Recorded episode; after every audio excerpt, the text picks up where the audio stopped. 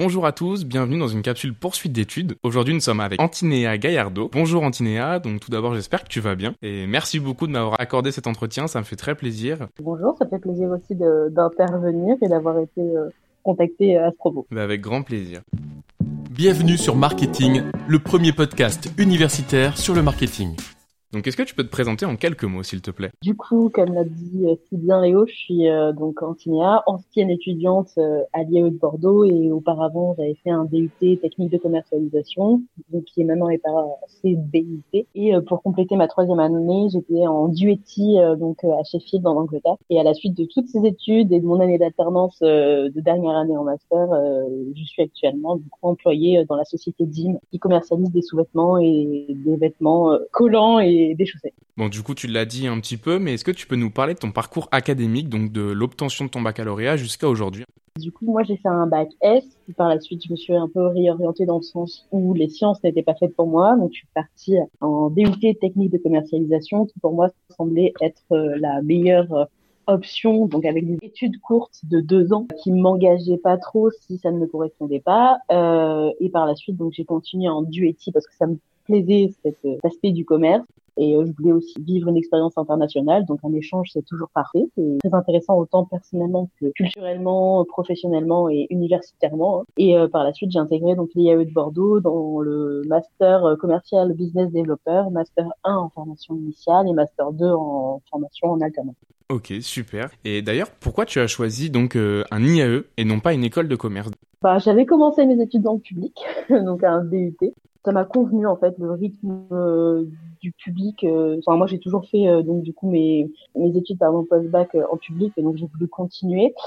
j'ai beaucoup appris en DUT et je savais que certains de mes professeurs DUT intervenaient en fait en IAE et donc je savais que la qualité des, des cours était là. Donc j'avais pas à rougir de choisir un IAE versus une école de commerce. On va pas se mentir non plus en fait dans l'école de commerce quand on parle de cette formation on a toujours une petite connotation qui est euh, la mentalité des écoles de commerce et qui me correspond peut-être pas, qui n'est peut-être pas non plus la réalité en fait quand on y va. Hein. Je n'y suis jamais allée euh, du coup comme vous avez pu le comprendre. Et puis euh, un facteur qui joue aussi son importance, le prix de l'école de commerce versus un IAE.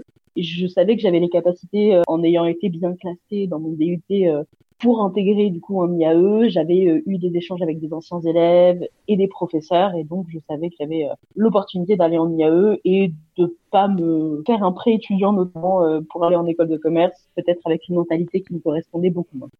je comprends, c'est tout à fait pourquoi j'ai envie d'accéder à un IAE moi aussi. tu as parlé quand même d'un certain niveau pour y accéder. Donc toi, comment tu as pu accéder à cette IAE et est-ce que c'est vraiment très sélectif je pense que c'est un peu dans du même style et du même acabit que quand on pense aux écoles de commerce, on pense peut-être aux top écoles de commerce où il y a quand même un certain niveau pour y rentrer. Pour rentrer dans l'IAE, euh, moi, j'ai des amis, des collègues qui n'avaient pas forcément le même niveau que moi, euh, on va dire euh, en termes de classement en DUT, et qui ont pas, pas eu de soucis, on va dire, à, à rentrer euh, en IAE, que ce soit à Bordeaux ou dans une autre ville. Hein. C'est une rigueur, on va dire. Il faut quand même passer le sport IAE, qui est une sorte bah, de petit concours, un peu de tâche-mâche, comme euh, si on fait vraiment le parallèle avec les écoles de commerce. Il y a des entretiens, ça se joue sur la personnalité aussi et sur le projet professionnel. Mais si on regarde le ratio, euh, on va dire les, les statistiques euh, d'entrée, euh, sont pas plus mauvaises, on va dire, que qu'en école de commerce dans certains masters spécialisés qui sont très demandés. Je pense que c'est comme dans toutes les formations sélectives qui ont quand même un, bon niveau. Il faut se donner les chances de faire et c'est pas inatteignable, vraiment pas. Ok, bon bah c'est rassurant en tout cas. Et est-ce que tu peux en dire plus sur ton parcours donc à l'IAE Alors du coup en IAE, je suis rentrée donc en master euh, commercial business developer. C'est un master en tout cas à Bordeaux qui est à la fois proposé en formation initiale et en formation en alternance.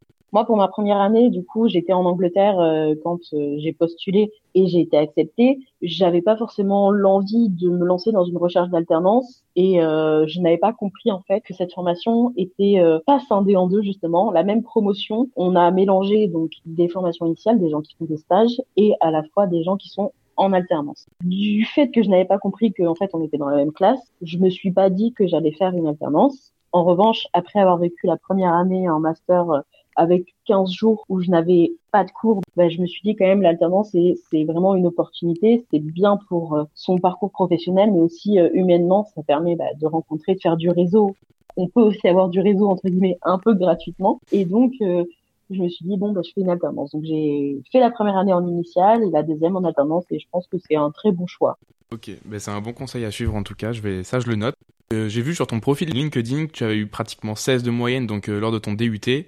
Mais donc j'imagine parmi les mieux classés avec 16 euh, de moyenne et tu étais major de promotion donc en IAE. Est-ce que tu travaillais beaucoup? Enfin, est-ce que tu arrivais à avoir quand même une, on va dire une vie sociale à côté, arriver à, sortir ou prendre du temps juste pour faire d'autres activités? Ou c'était vraiment euh, intensif euh, comme on peut le penser? Oui, dans, en DUT, j'ai été plutôt bien classée dans les tops sur tous les semestres. Après, du coup, en IAE, oui, j'ai été major, mais honnêtement, j'ai pas trouvé que j'ai y travaillé que ça. Enfin, j'ai pas fait le strict minimum. Je me suis quand même donné les moyens justement pour arriver à avoir des, des bons, des bons résultats. Mon but n'était pas d'être major, ça juste été le jeu de la vie, on va dire, euh, et euh, entre guillemets de la compétition. Mais j'ai toujours eu euh, ben, un bon équilibre vie perso, vie pro universitaire entre guillemets. Euh, la première année notamment ben, parce que avec ce rythme en initial, c'est-à-dire que tous les 15 jours, on avait 15 jours de cours et les 15 jours suivants, on avait rien entre guillemets, on faisait un peu tout ce qu'on voulait. Donc ça me permettait au début de l'année de travailler sur ces deux semaines les en avance donc euh, bah, d'avancer euh, sur ce qui allait venir euh, les prochaines semaines. après, j'ai trouvé un CDI étudiant et donc j'ai travaillé pendant ces 15 jours au final. Là, le rythme était un petit peu plus poussé, mais c'est parce que c'était un choix de ma personne. Si je n'avais pas fait ce choix, je pense que ça aurait été un peu moins euh, stressant. Mais même les week-ends, on arrive à sortir le soir. c'est de l'organisation un peu comme euh, tout. C'est entre midi et deux, euh, au lieu, enfin, des postes de deux heures, c'est un peu long. Il suffit de se donner au moins une demi-heure, on travaille un petit peu et ça permet du coup de pas euh, empiéter sur sa vie sociale, bah, soit le soir, soit les week-ends. C'est, voilà, comme je dis, c'est aussi écouter en cours. C'est une de mes, on va dire, techniques, mais c'est pas le remède miracle. Hein. C'est écouter en cours, ça fait la plupart du travail. Et du coup, derrière, c'est beaucoup plus simple de pas perdre de temps, vu qu'on a déjà quatre heures de cours, euh, autant les utiliser à bon, escient. Je comprends. Après, c'est une question d'organisation parce que bah, je vois aussi, il y a certains week-ends où bah, forcément, euh, avant des partiels, le truc comme ça, bah, ça va pas être forcément un week-end qui va être facile, mais on peut avoir des semaines qui sont un peu plus, euh, un peu plus calmes. Ça fait le lien avec ma prochaine question. En termes d'examen, comment ça se passe? Est-ce qu'il y a beaucoup de contrôle continu Pas du tout. Est-ce que c'est des examens finaux en fin de, de, fin de semestre ou pas du tout? Alors, je pense que mes réponses vont plutôt se porter sur ma dernière année de master. C'est la plus fraîche, c'est la plus récente. Ma mémoire est plus vive. Pour dire vrai, il y a les deux. Euh, même en première année, il y avait les deux. En fonction des matières, euh, on a des partiels ou on n'a pas de partiels. Typiquement, un peu, je pense, comme dans toutes les formations, tout ce qui est langue, il n'y a pas de partiel. C'est du contrôle continu, mais euh, il y a aussi des oraux, il y a aussi des QCM. Euh, donc, euh, contrôle continu, ça, ça peut se décliner sur plein de façons différentes, que ce soit des projets de groupe, que ce soit des oraux, des QCM, des contrôles individuels euh, écrits, des contrôles sur table. Et certaines matières ont des partiels. Il y a euh, certaines matières qui font à la fois du contrôle continu et à la fois des partiels. Vraiment, ça dépend, je pense, aussi des professeurs et euh, de ce qu'ils veulent évaluer. Ok, bah en fait c'est comme le, le, BUT, donc bah, moi ça me rassure aussi parce que bah ça va pas faire une énorme marge du coup entre les deux établissements. Et j'ai une question qui peut paraître un peu bête, mais euh, pour moi qui est quand même un peu importante. Est-ce que tu sais s'il y a des qualités ou des compétences qui sont attendues d'un élève en IAE Je sais pas, par exemple, ça peut être euh, l'organisation, être à l'aise à l'oral parce qu'il y a beaucoup de soutenance ou des choses comme ça. Est-ce qu'il y a vraiment des compétences, voire vraiment des qualités qui sont attendues des élèves là-bas? Alors, je suis pas recruteur euh, et je suis ni professeur, donc je pense que j'aurai pas la version, on va dire, officielle de ce qui est attendu réellement. Je peux te dire qui à mon sens, est important comme compétence et qualité quand on est dans le rythme et qu'on étudie là-bas. Je pense que l'autonomie est importante, à la fois pour ce qu'on vient de dire aussi sur l'organisation, donc être organisé, être autonome sur savoir euh, qu'il faut faire euh, en avance pour pouvoir derrière euh, avoir des bons résultats.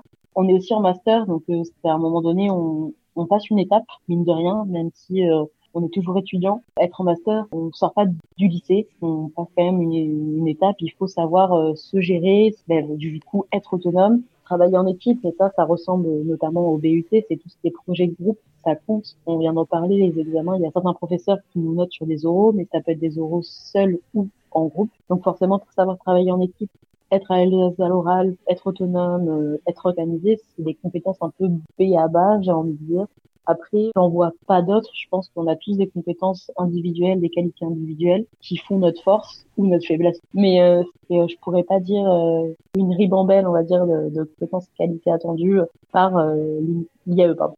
Y a-t-il un, un, accompagnement de la part des professeurs comme tu as pu le voir euh, quand tu étais en DUT Je pense que ça dépend déjà des professeurs. Euh, certains vont peut-être plus être dans le style des DUT, BUT. D'autres euh, plutôt dans l'optique de bientôt on sera donc sur le marché du travail, il faudra qu'on soit autonome justement. Je pense que c'est similaire, mais il y a quand même ce degré de on est en master, il faut qu'on prenne, euh, il faut qu'on se gère nous-mêmes et on ne doit plus nous tenir la main sur certains sujets. Si en tout cas euh, il y a des questions, des, des interrogations, c'est plutôt dans le sens l'élève va aller vers le professeur ou vers l'administration que l'inverse. Et c'est en fait ce qui se passe dans le monde du travail mais euh, on n'est pas laissé au milieu d'un champ. Euh, si on a une question euh, pour un, bah, sur une matière, sur un, un professeur, on peut le contacter, on a leur contact, un peu comme au DUT, BUT. Après, je pense que c'est toujours pareil, ça dépend du professeur, ça dépend du, bah, du DUT, du BUT. On a fait certes le même parcours. Toi, tu es en DUT, moi j'ai été en DUT. On n'a pas forcément eu les mêmes professeurs,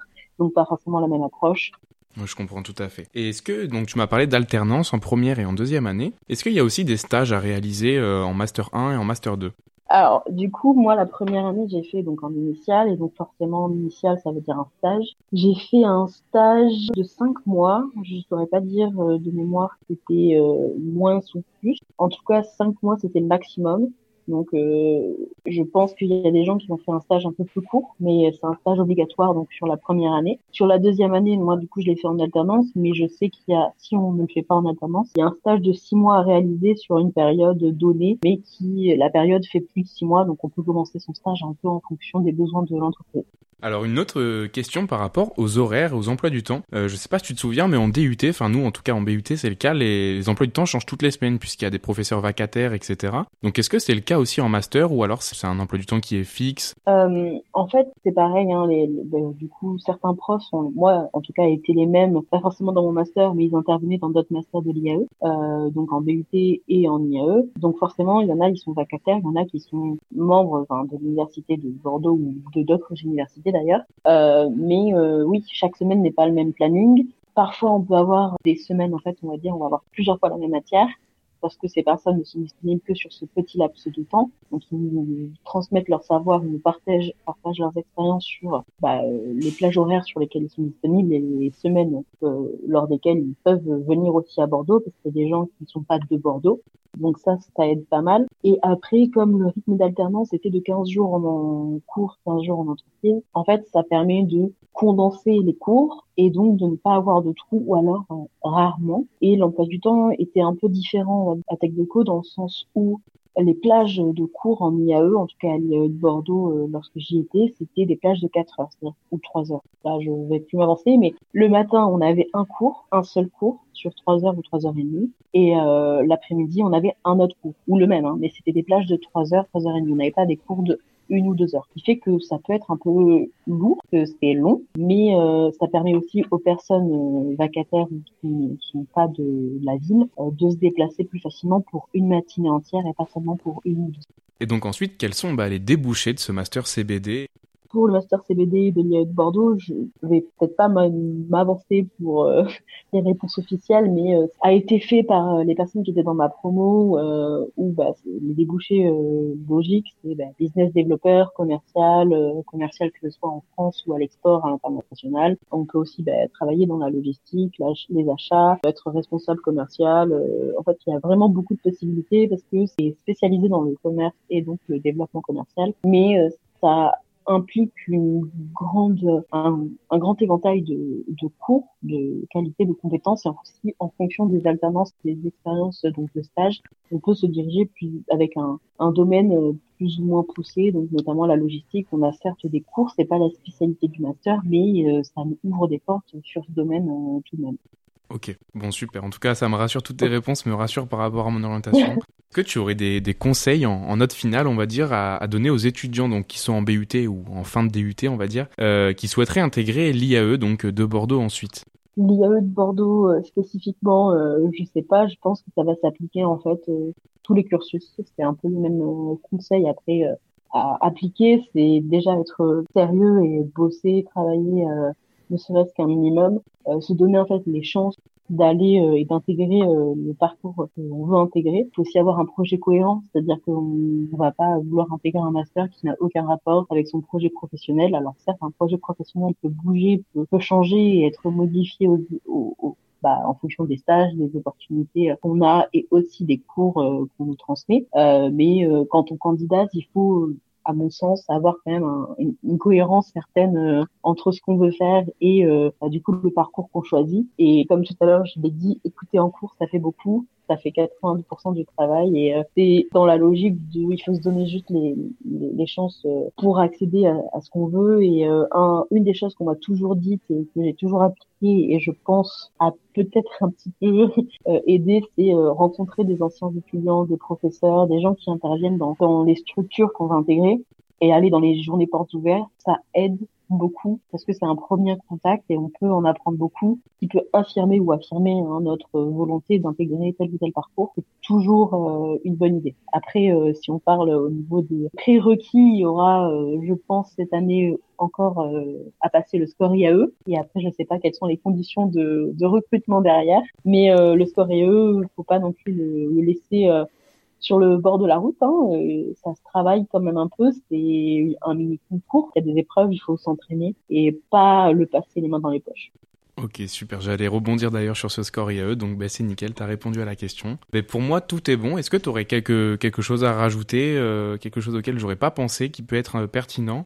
Je vais répéter ce que j'ai dit tout à l'heure, mais il faut se donner les chances d'avoir d'avoir les formations que l'on souhaite. Il n'y a pas une formation, on va dire, qui est meilleure que l'autre. Ça va dépendre des personnes, ça va dépendre de ce qu'on a envie de faire. Euh, moi, l'IAE, ça convient parfaitement à mon parcours. Je suis satisfaite de l'avoir, euh, d'avoir choisi cette, euh, cette option, d'être allée dans cette, bah, cette, cette, structure et cette formation. Ça m'a permis de pas me spécialiser à un moment donné où je ne savais pas forcément ce que je voulais exactement faire en entrant en master. C'est quand même un master assez large et assez polyvalent, qui permet d'avoir des compétences dans plein de domaines différents. Faire de l'alternance, encore une fois, ça a été une très bonne solution, on va dire. Ça permet de créer un réseau et la preuve en à l'heure actuelle, je suis encore dans l'entreprise dans laquelle j'ai réalisé mon alternance. Donc pour trouver un premier emploi, euh, c'est bien. Et donc après, euh, l'IAE, c'est une bonne option, mais euh, il y a des gens qui, à qui ça ne conviendra pas, comme les écoles de commerce, ça ne conviennent pas à tout le monde, ou les licences non plus.